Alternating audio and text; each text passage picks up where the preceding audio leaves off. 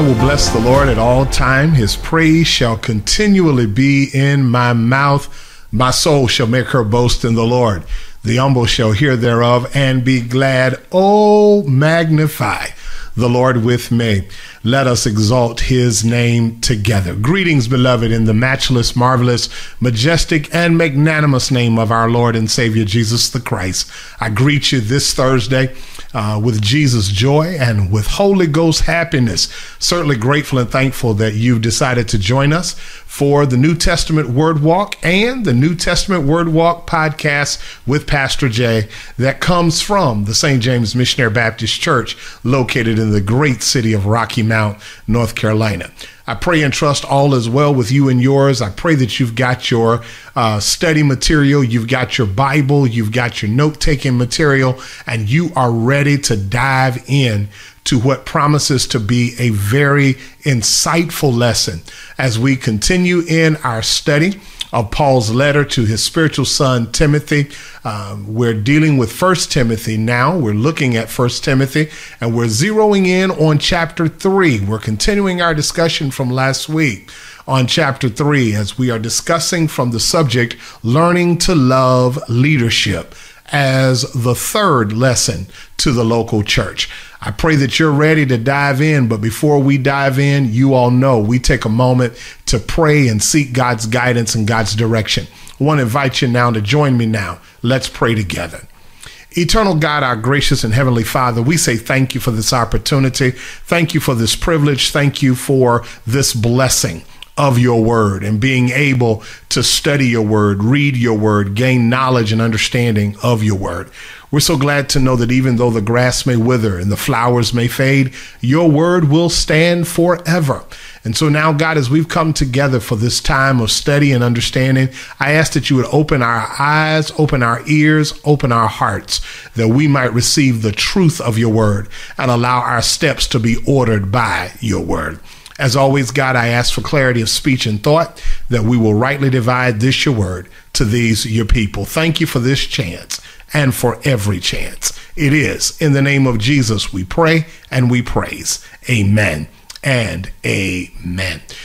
So, beloveds, it's always a pleasure to be with you, and I'm certainly grateful and thankful that you are finding something in this Bible study that you're coming back each and every Thursday, and equally to those of you all who are following us via the podcast on all of the major markets, I might add.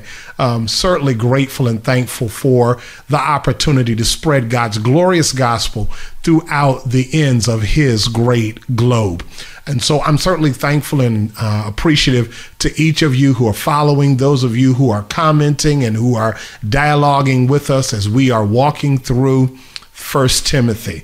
Uh, we have already talked about the importance of the word for the local church. We've talked about the power of prayer um, for the local church. And so now we're engaging in a conversation of learning to love and embrace leadership as it relates to the local church. For the last couple of weeks, we've been dealing with uh, the bishop, the pastor, the elder, understanding their role and their qualification. Um, I've shared with you throughout the last couple of weeks the importance of leadership, understanding that leadership does have a very important role in the local church um, understanding that the bishop, the elder, the pastor should be those who possess such level of maturity and experience that they are able to lead, feed, guide, and guard. For the last couple of weeks, we've talked about several of the uh, qualifications or the the model leadership, what should be found in a leader. We have talked about that for the last few weeks. Basically, understanding that leadership is a gift to the church. Uh, we've talked about those 16 qualifications, understanding that they must be blameless. They must be, they must have rather one spouse. They must be vigilant. They must be sober. They have to be orderly. They have to know how to keep their lives structured in order. They must always be hospitable, one who's always given to hospitality, one who is ready, or as the King James Version says, who is apt to teach, um, ready to teach at all time. At the same time, it's one that possesses such self control that they are not a drunkard uh, or drinking to the point of loss of self control. We also talked about the a pastor, a bishop, a leader being somebody who's not always combative, always looking for a fight.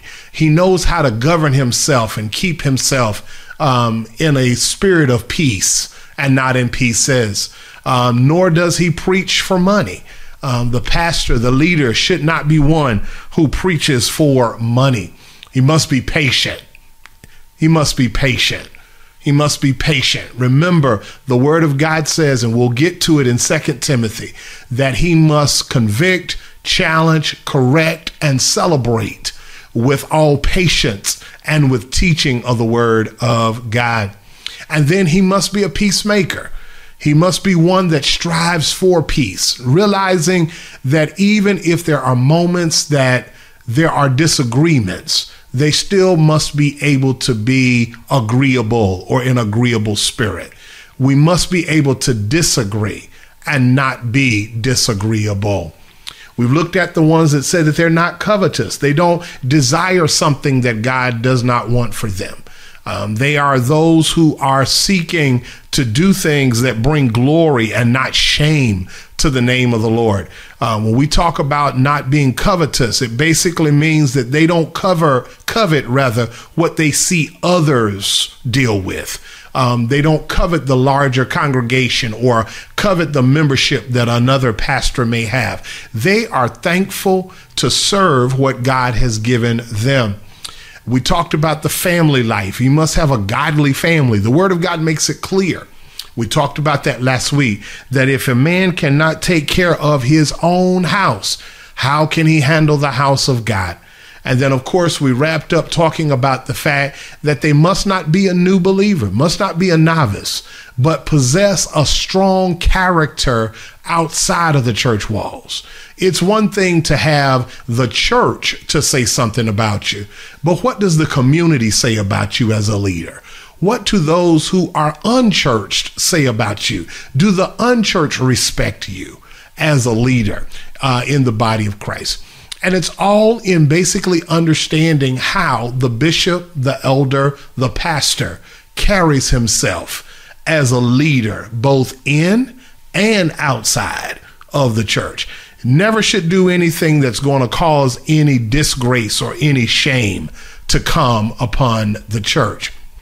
So that's where we left off last week. We looked at uh, the last, the first seven verses rather of First Timothy chapter three last week. We want to continue in this discussion by changing roles and looking at the second biblical office of the church.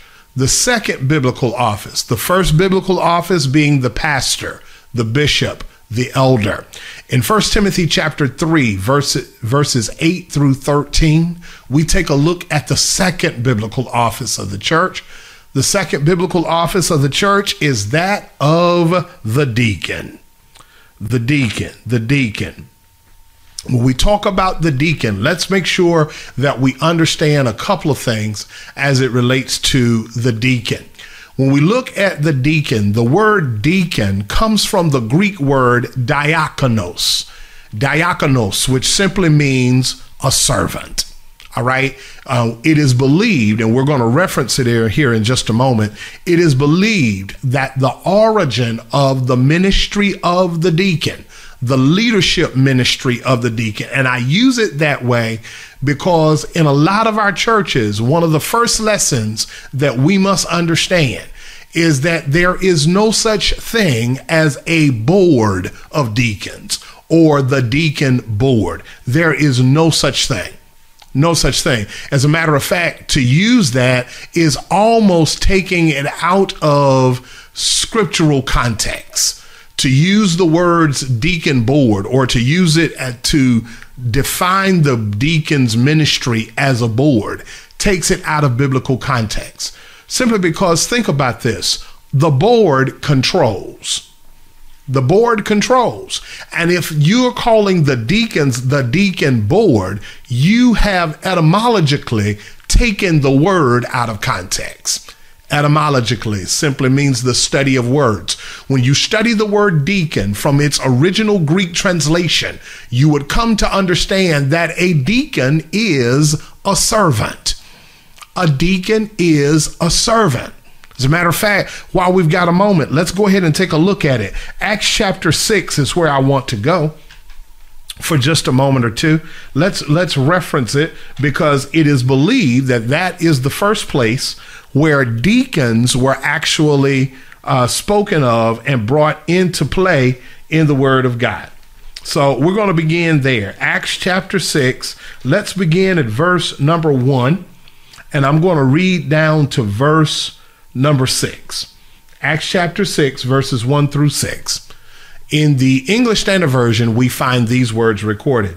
Now, in these days, when the disciples were increasing in number, a complaint by the Hellenists arose against the Hebrews because their widows were being neglected in the daily distribution. And the twelve summoned the full number of the disciples and said, It is not right that we should give up preaching the word of God to serve tables. Therefore, brothers, pick out from among you seven men of good repute, full of the Spirit and of wisdom whom we will appoint to this duty. But we will devote ourselves to prayer and to ministry of the word. Verse 5.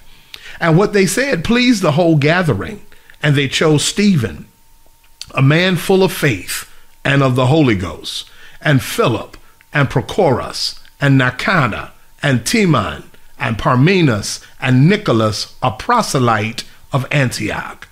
These they set before the apostles and they prayed and laid their hands on them. Now, a couple of things that I want to point out in Acts chapter 6 before we dive into the qualifications that Paul gives Timothy. You understand that deacons came about, watch this, to keep peace. Deacons came about because the church was growing. And the church was growing in such a way that the apostles could not handle every area of ministry. Notice there that the apostle said, It's not good for us to leave our assignment of prayer and study of the word to serve tables, tables of the poor, tables of the needy, the table of the Lord's Supper, or the table of remembrance. They were constantly doing those things that they had no time for study and prayer and preparation. Thus, the deacon was born. That's one of the reasons why we say that the deacon is, there's no such thing, rather, as a deacon board. All right? Basically, just as the deacons were put in place in Acts chapter 6 to relieve the apostles of serving tables, in today's church, deacons are put in place to relieve the pastor of other tasks so that the pastor can focus on study of the word, prayer, and spiritual oversight of the church. By that, I'm simply meaning, and I want to make sure that we understand this deacons are there to serve the church by serving the pastor as I teach our deacons at St. James Church, I teach them that they are there to serve as my Aaron and Hur did for Moses. They are there to help me stay focused on my assignment to the point that when my arms get tired, they are there to step in and to hold my arms up so that the church can be victorious. We find that even in the days of the early church. If you look at verse 7, verse 7 said that once the deacons were named and the apostles laid hands on them, the word of God continued to increase, and the number of disciples multiplied greatly in Jerusalem. And many of the priests became obedient to the faith. The point that I'm trying to drive here to us today as we get ready to dive into verses 8 through 13 is making sure that if you are a deacon in the local church, you are there to serve and assist your God given leadership in keeping ministry going in a spirit of love, peace, and fellowship. That is the assignment of the deacon. It is not the deacon's responsibility to be the pastor's boss. It is not the deacon's responsibility to tell the pastor what he should and should not do. Amen. When you do that, you step out of your biblical role. And I cannot help but stress that. Let me say that again. You step out of your biblical role. Your biblical role as a deacon is to serve God by serving your pastor. Amen. You serve God by serving your leader. You are there to assist your leader in the care and the morale of the church. Amen. And oftentimes, I'm going to say this as we dive in deacons have got to be oh also careful that they are part of the solution and not part of the problem. I said it. How many times have I seen it in my time of serving the Lord's church? Have I seen deacons who are causing a lot of confusion because you may not like the pastor or you don't agree with the pastor? This is a good time for me to say this to a deacon who might be watching. If you don't like what the pastor is doing, first of all, be Christian enough to go talk to that pastor. And even after talking to that pastor, if you feel like you cannot serve that pastor, then find enough integrity in God and in yourself to step aside. Amen. Don't cause more confusion. Be one who is a peacemaker. Amen. So we're going to get into it. Let's get into it. Let's get into it because even though deacons are not given the authority of elders, there are certain qualifications according to verses 8 through 13 that deacons must attain. As a matter of fact, I know of many of faithful deacons who have become elders after they prove themselves. I know a number of deacons, my dad being one of them, who served as a deacon and served as a chairman of the deacons ministry and eventually stepped into the role of preaching ministry. There is an opportunity for promotion, but it's only after you have been tested and found faithful. So let's look at it. Let's look at it. First Timothy uh, chapter number 3, verses 8 through 13, as we look at point number 2 from the lesson handout the deacon. Let's look at these verses. Let's read these verses, and then we're going to talk a little bit about their qualifications. 1 Timothy chapter 3 verses 8 through 13 from the English Standard Version. The word of God says, "Deacons likewise must be dignified, not double-tongued, not addicted to much wine, not greedy for dishonest gain, they must hold the mystery of the faith with a clear conscience. And let them also be tested first. Then let them serve as deacons if they prove themselves blameless. Verse 11 Their wives likewise must be dignified, not slanderers, but sober minded, faithful in all things. Let deacons each be the husband of one wife, managing their children and their own their own households well. Verse 13. For those who serve well as deacons gain a good standing for themselves and also great confidence in the faith that is in Christ Jesus. Now, if you're following the handout, let me deal with a couple of points um, from the handout that we've already covered. All right. The first thing that we've talked about, letter A under point number two, is understanding that the term deacon in the Bible means servant. Comes from the Greek word diakonos, D I A K O N O S, diakonos, which simply means a servant. The first time that they are mentioned in the Bible is Acts chapter 6. Acts chapter 6 is the first place. According to Acts chapter 6, the deacon's main function, his main assignment, was to be an assistant to the apostle. The first deacons in Acts chapter 6, their main assignment was to be an assistant to the apostle. Make it live, Pastor. In 2024, the assignment of the deacon is to be an assistant to the pastor. You are to serve as your pastors, Aaron and Hur. When the pastor's arms are held up, the church remains victorious. In other words, you are there to encourage your pastor, to keep the stress off of your pastor, to keep the load as light on your pastor as possible. How do you do that? You do that by serving the pastor in taking care of the local membership. May I help the church? You know, let me help the church. Basically, it is the deacon's assignment. It is the deacon's assignment to assist the pastor in the care and the needs of the congregation. I want to say that one more time. According to Acts chapter 6, the deacon is first appointed, was first appointed to be an assistant to the pastor. Amen. They are not the pastor's boss. They are to assist the pastor in the care of the membership. Amen. So we understand that automatically that deacons, diakonos, servant, they are not a board. They do not control anything. They are not the pastor's boss. Biblical deacons are not the pastor's boss. You can be the pastor's voice of reason. You can be the pastor's voice of wisdom, but you are not there to tell the pastor what he can and cannot do. When you do that, you are out of order, not only biblically, but even so far as the word is defined. You're out of order. You are there to be a servant.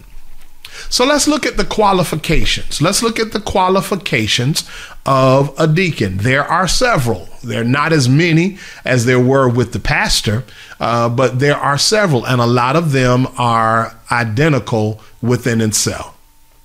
The first one is found in verse number eight. The deacon, first of all, must be worthy of respect. He must be worthy of respect. The deacon must be grave. He must possess Christian character. Watch this that is worth imitating. He should take his responsibilities seriously and use the office as a servant and not just fill it for the basis of a title. Amen. Let me say that again. A deacon must retake his responsibilities seriously and use the office as a servant and not fill it for the sake of title. Oftentimes, when you are worthy of respect, people speak well of you. That's important if you are going to serve as an assistant to the pastor. You need to be so worthy of respect that people can trust you because you are that go between. You are that bridge connector between them and the pastor, just as much as the pastor is their bridge connector between them and God. You must understand that your responsibility as a deacon is to make sure that you carry yourself in such a way that people will respect you just as much, if not more, than they respect the pastor. All right? Number one, he's got to be worthy of respect. And again, when I use that terminology, he, I'm not being gender specific. I'm just using that to be gender neutral because I know a number of churches that are embracing now the concept of women serving as deacons, of which I have no problem with it. You know, I have no problem with that because, truth be told, if we look at it from a basis of biblical understanding, we are not talking about gender. And we must, I must remind us of this. Remember who's writing, who's speaking. Paul made it abundantly clear that there were some things he spoke under the unction of God's Holy Spirit, but then there were some things that he spoke by permission. All right? So we got to make sure that we understand that. He the deacon must be worthy of respect. Here's the second qualification that we find there. He must be dependable in his speech dependable in his speech. The Bible says in verse 8 that he should not be, the deacon should not be double tongued. The deacon should not be a gossiper. The deacon should not run from house to house spreading things that were told to them in confidentiality. The deacon should have enough respect for themselves and for the people to know how to keep things confidential, including their spouse there are some things that that we must understand even in the local church that when they are discussed behind closed doors and they are discussed in meetings they need to be helped there and held there until the time has been right for it to be shared See, oftentimes a whole lot of confusion gets started up in the church because, can I say it like I feel it? People talk too much. And oftentimes when we're talking, we don't tell it all. Amen. A deacon does not tell tales from house to house. He doesn't say one thing to one member and something totally opposite to another member. A deacon is consistent in his speech. If he said it once, he, he's able to say it five times and it never changes. Why is that so important? Why is that so important? We live in a time, if I could talk to the local church in the 21st century, we live in a time now where oftentimes people are dealing with issues that do not need to be discussed among the congregation. I, am going, I'm going to take this moment to just help some deacons. You are in a position of covering. You cover your pastor, you cover your church. You don't expose your pastor. You don't expose your church. You don't talk about the shortcomings of members. You don't talk about members' problems to other members. That is out of order. It's out of order. You must remember who you are. Go back with me to the book of Genesis. Remember when Noah got drunk in the book of Genesis? And, and, and Shem and Ham covered their father in respect. But old Japheth, went running and telling folk, You want to see something? Come here, let me show you this. My dad is drunk and naked. Come, let me show. That's what the church does not need in leadership and servanthood. We don't need folks who are talking stuff, don't know what you're talking about, half telling the story, or even telling things that should not even be conversed over. We got to learn how to keep things confidential. A deacon must be dependable in his speech. Still in verse 8, the third thing, the third qualification has to deal with the character of the Christian. He must possess a Christian character. The deacon must possess a Christian character. In other words, how do you carry yourself outside of the church? How do you carry yourself on the on the other side of the church? When people come in contact with you, can they trust you? All right? What, what does that say to us? That basically says that the deacon possesses a character that is a reflection of the God that he serves and the church that he serves. You are a reflection. Amen. Brother and sister deacons, church bodies, the deacon is a reflection. That's why we must be also careful about who we name a deacon. That's why we got to be also careful. We'll see it when we look at Second Timothy about laying hands on people suddenly. That's why even this lesson says in, in verse number 10 that they have to be tested, they have to be proven. Let's make sure that you're going to live up to uh, what your position is and what your assignment is. Number four, they must be sound in doctrine. Verse 9. Verse 9 says that they must hold the mystery of the faith with a clear conscience. The mystery of the faith. Let me put those up on, on full screen so you can see them and I'll continue. The word mystery in the Greek simply means that it is truth that was once hidden but has now been revealed. All right? Deacons should understand Christian doctrine and be able to not only teach it but obey it. That's why you see there with your with your points I've written that they must be a teacher and teachable. All right? It's not enough to just sit in meetings and it's not enough for you to think that you ought to run the church. Deacons must base their decisions on the word of God, and then they back up their decisions with their lives. In other words, watch what I'm about to say, and I know this is going to be hot, but it's going to be heavy. Let me let me make it live. The deacon should know the word of God just as well as they know the church constitution. The deacon, the deacon should know the word of God just as well, if not better, than the church bylaws.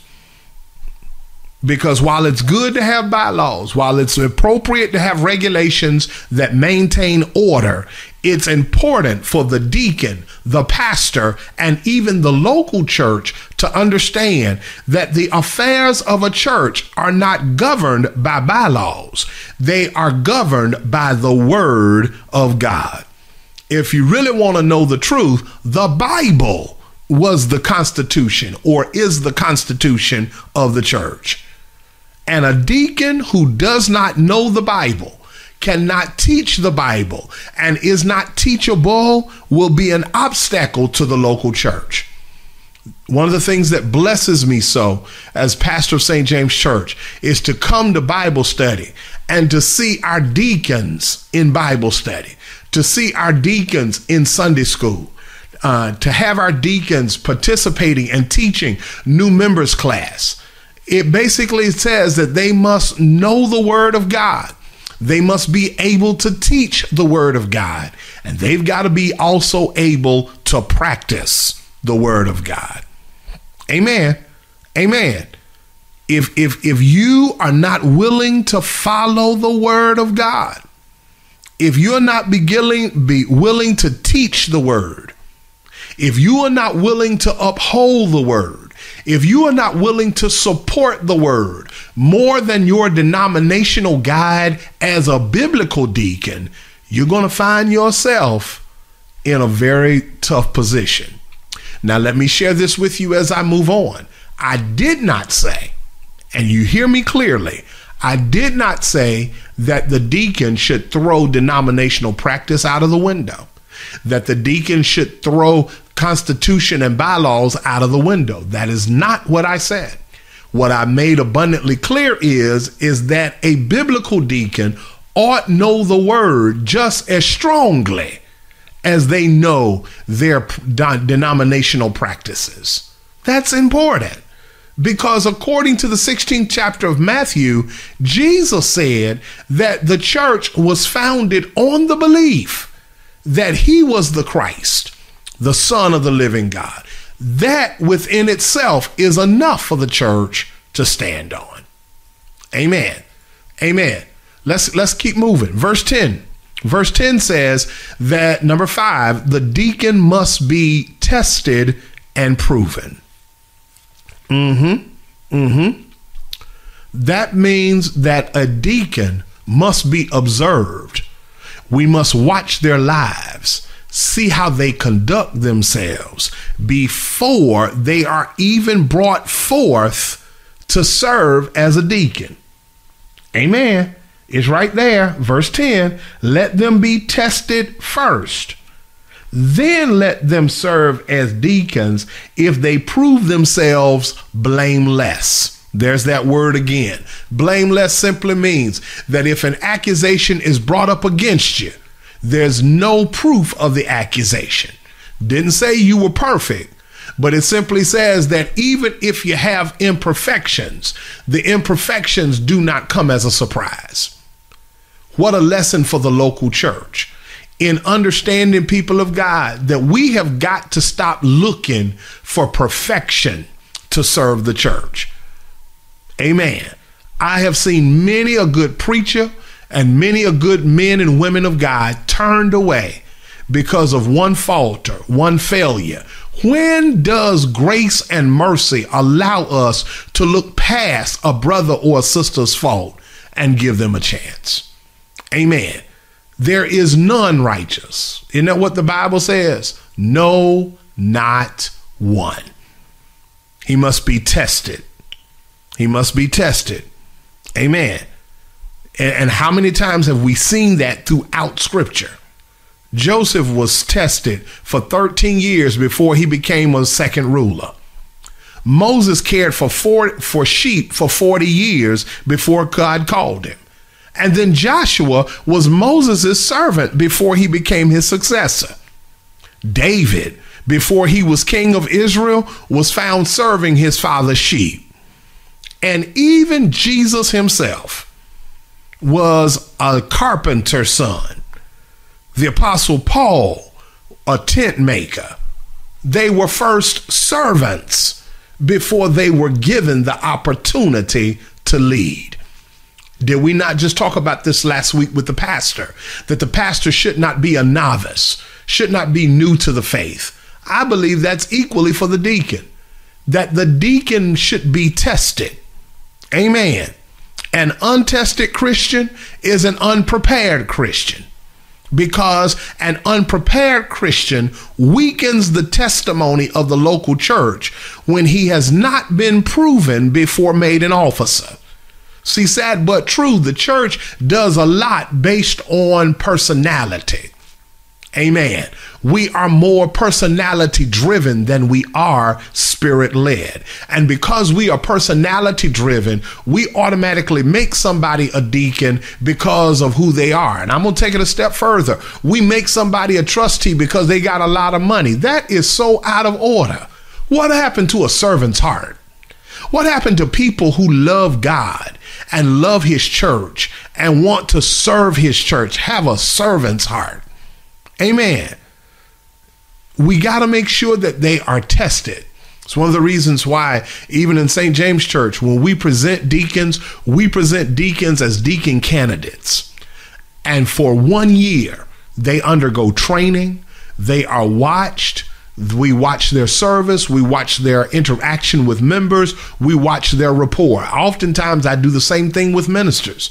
You know, with ministers, I'm not the type to just ordain somebody just to be ordaining. There has got to be an assignment, and you've got to be tested and proven. Amen. Amen. And then number six, the sixth one, he must have a godly house. Verse 11 and 12 deals with that. All right.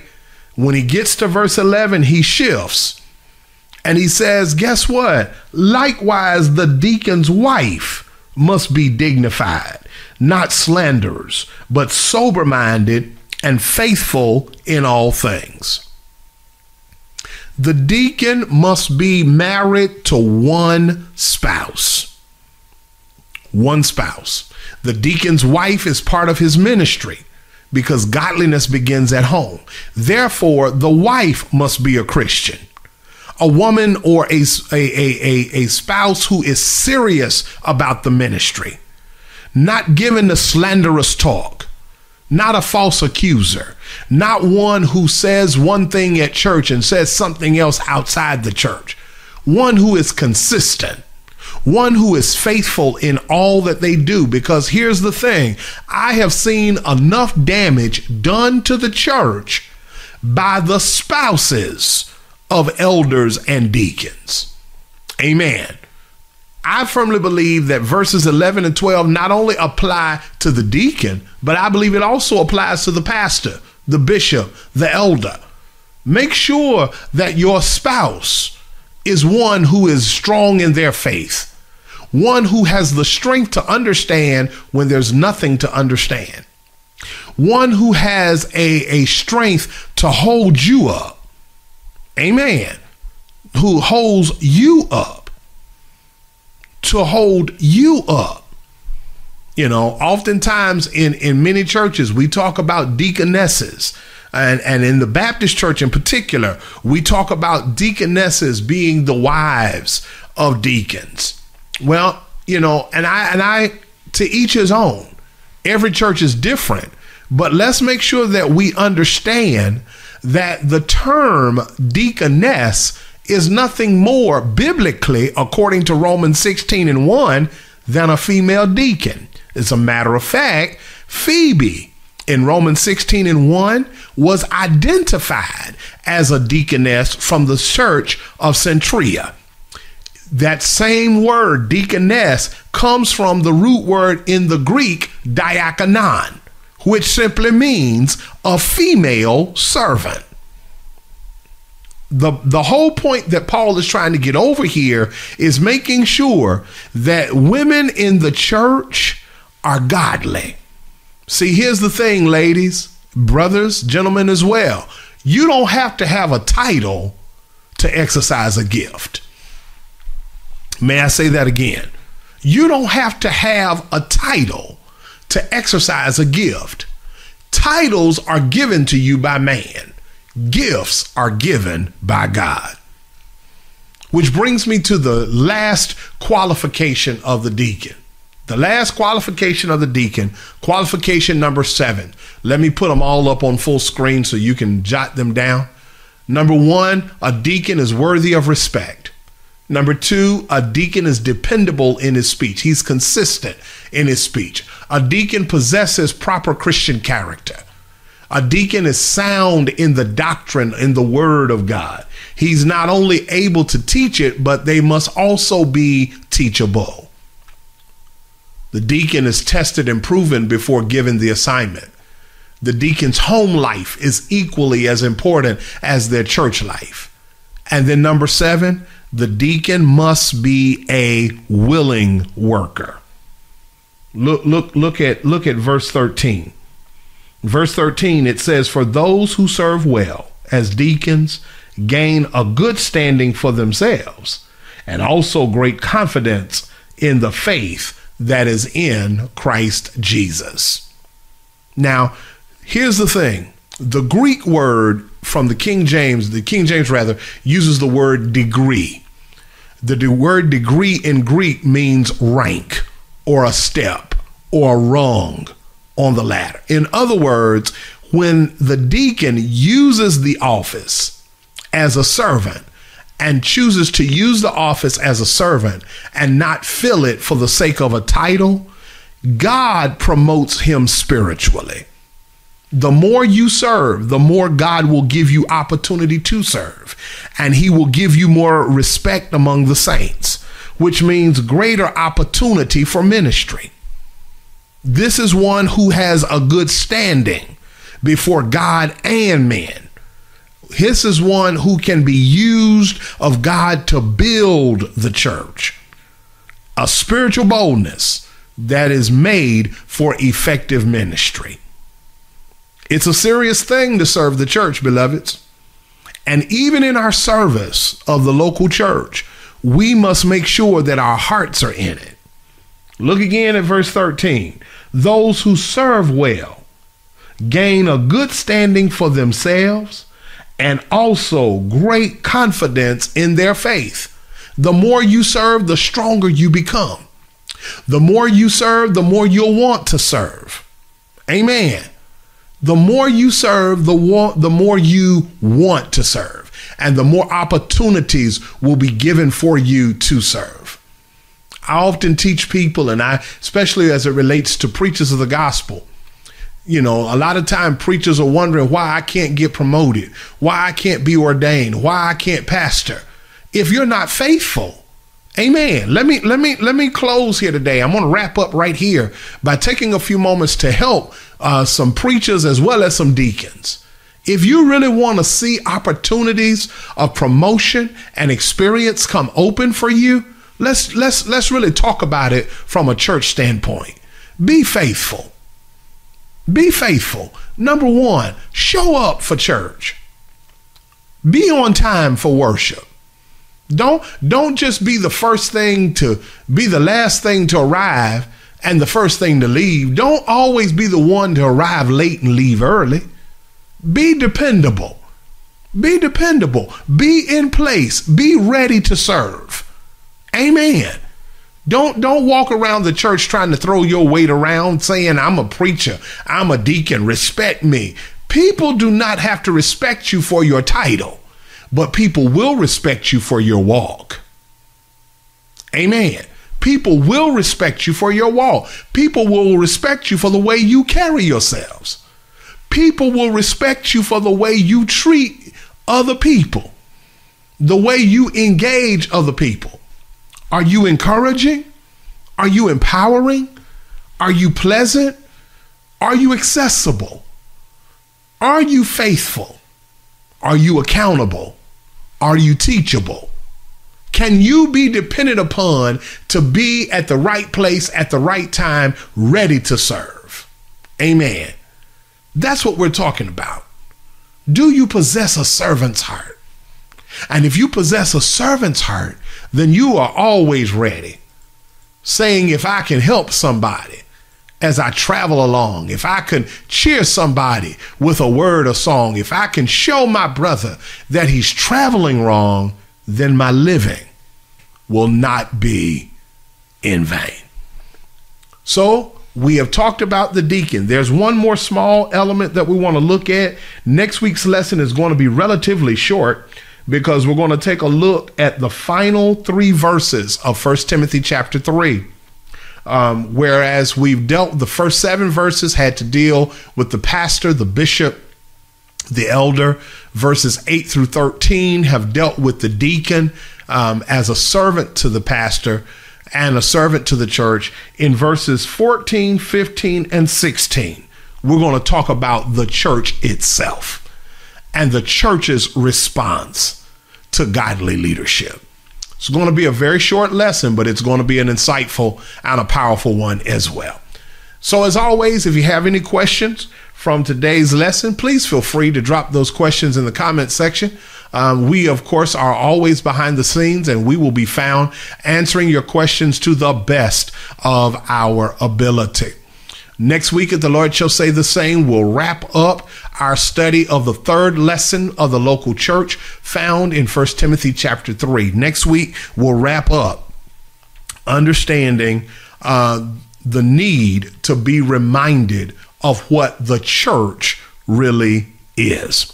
There are three pictures of the church found in these final verses of 1 Timothy chapter 3. And next week, we're going to dive in and take a look at those three pictures of the local church. Listen, beloveds, I pray that you're being blessed. I must certainly confess and admit I am truly being blessed by this walk through the Word of God as it is challenging me to make sure that I'm making my calling and my election sure. Let's make sure, as we shared, that we use our office to serve and not fill it for the sake of a title. Let's make sure that we must serve the present age, our calling to fulfill. Oh, may it all, my power engage, because I want to do the Master's will. Join me now in a word of prayer. Heavenly Father, we say thank you for this time. Thank you for this opportunity. Thank you for this privilege to be able to share your word with your people. God, I pray now that what has been shared has been found pleasing in your sight and to the glory of your name. God, I pray today for deacons across God's great globe, those who have been called to servant leadership. God, I pray now that you would anoint them afresh help them to realize the awesome responsibility that they have to hold up their pastor's arms. Help them to realize the awesome responsibility they have to serve as assistants to their leader. God, I pray that you give them servants' hearts, give them servant attitudes, God. Give them enough integrity to want to hold up their pastor's arms that the church will remain victorious. God, I tell you, thank you for it right now. We love you. We bless you. We praise you now and always. This is my prayer. In the name of Jesus, I pray. Amen, amen, and amen. Thank you so much for joining us for this segment of the New Testament Word Walk and, of course, the New Testament Word Walk podcast with Pastor Jay. I pray that this message has been a blessing to you. I would dare, I would dare close our time of study and our walk through the Word without giving someone an opportunity who does not know Jesus Christ to accept Him as Lord and Savior of their lives. What must I do to be saved? Romans 10, verses 9 and 10 says that if you will confess with your mouth the Lord Jesus and you will believe in your heart that God have raised Jesus from the dead, you shall be saved. In just a moment, information is going to appear on the screens as to how you may be found making your decision for the kingdom how you may be found making that decision to make Jesus the head of your life so that you may be found serving Him to the best of your ability. If you desire to become a part of our ministry, all you'll have to do is that information appears. Is text SJMBC virtual to the text code of 84576. A reply box is, is going to return asking for some contact information, and members of our Church Beyond Wall staff will be found reaching out to you, ministering with you, praying with you, offering counsel, offering next steps. We are here to serve you as a member of the kingdom and the body of Christ. Won't you make that decision now? Do it now. Make that decision. It will be one of the greatest decisions of your life. Until next week, may God's blessings and favor be upon you. Be blessed, be safe, and know as always, beloved, we love you all.